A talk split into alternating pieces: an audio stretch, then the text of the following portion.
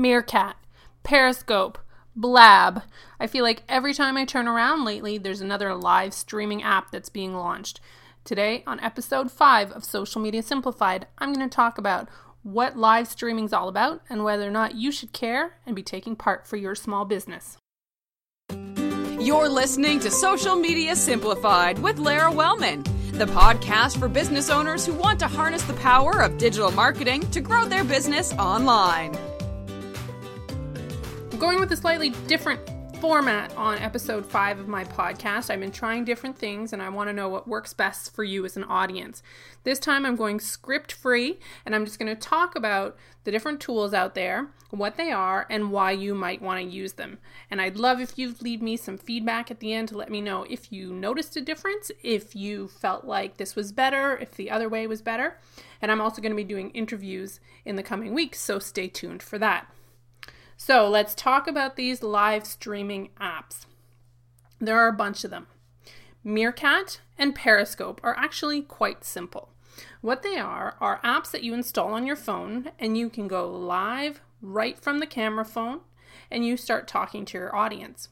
People find out that you're doing that because it links to your Twitter and it tweets out to all of your followers that you are live.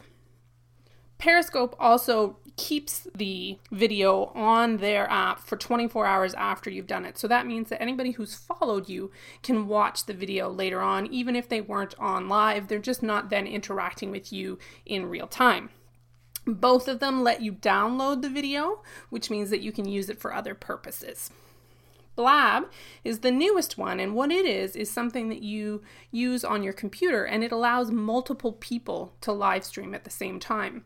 You end up having up to four people and they come in little cubes on your screen, almost like a Brady Bunch little collage of people, and they can all talk back and forth. Some people are calling it like a walkie talkie, but it seems to be just a really good way, another Google Hangout alternative, really. And you can make sure that it's set to record it, and then there's a URL so people can go back and watch the stream later on. Facebook is even introducing live streaming. It's only available right now to people who are considered public figures who have been verified by Facebook, which is not most people. But they are clearly trying to jump on the bandwagon and they will also be offering this service. So the question is why is this suddenly such a big thing? Is there any real value in it? Is it something you should be thinking about using? Is it something I'm going to be using? Let's talk about a few of the things that I consider to be the values of live streaming.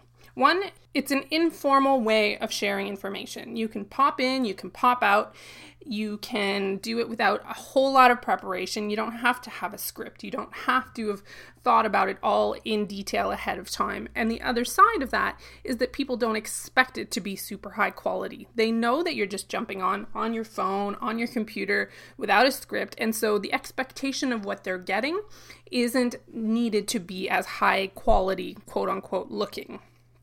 What that means is it can feel really genuine. It means that you have an opportunity to just jump in and share your thoughts as you're having them. People know that it's not something that you have had somebody else write for you. It's really just you sharing what you're thinking.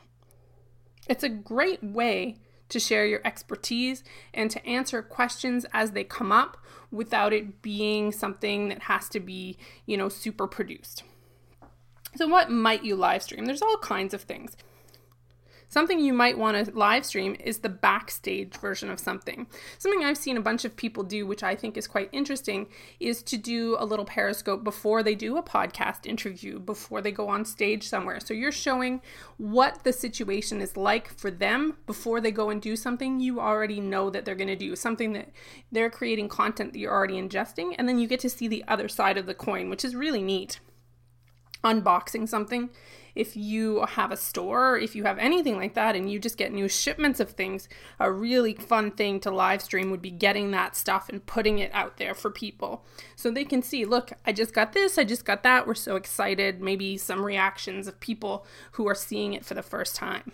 A tour of a new facility, if you're at a conference, there's all kinds of things where you get to have a backstage sort of experience for people by live streaming it. And the, the neat thing is that people can ask questions. So if you're live streaming something and people say, Well, I really want to see so and so doing something, or I want to see how this works, you can then react to that information and then go and continue the live stream that way. It's in real time with real feedback from your audience.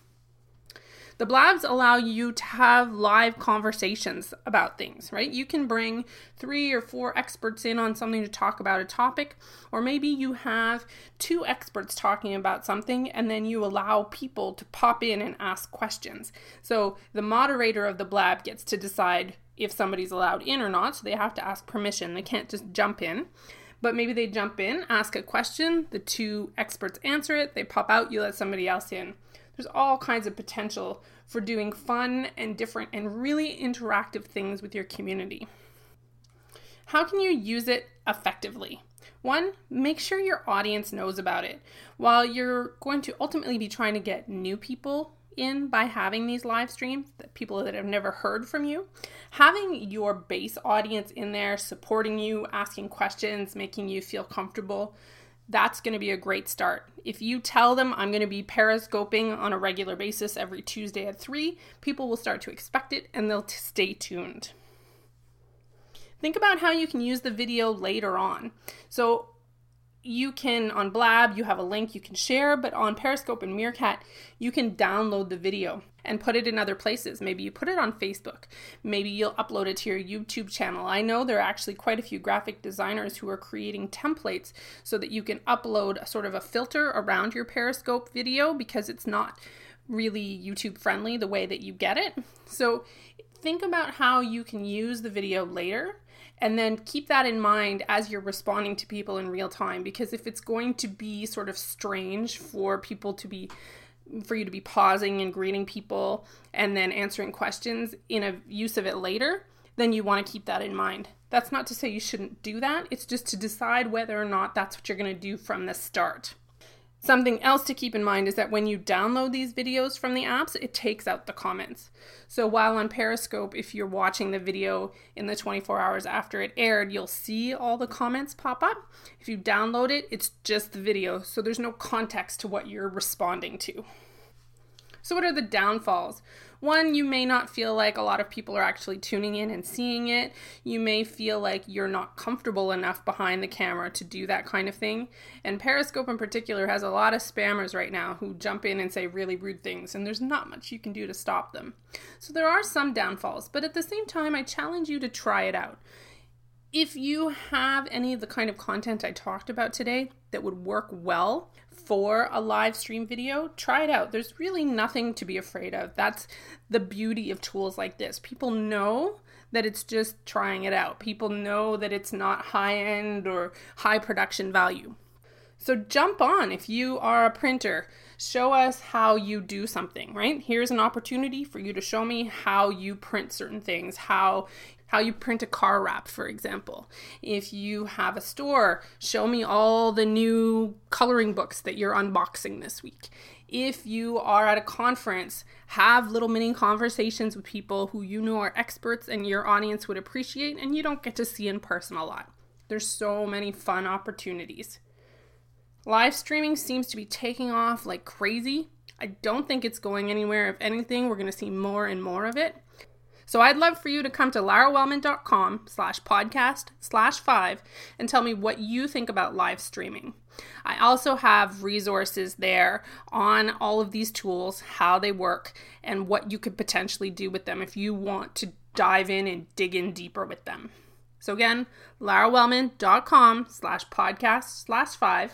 And please leave a comment letting me know what you thought of this more informal podcast format where I haven't scripted it out, but just have a few bullet points. And let me know what you want to hear about in future episodes. I want this podcast to be for you.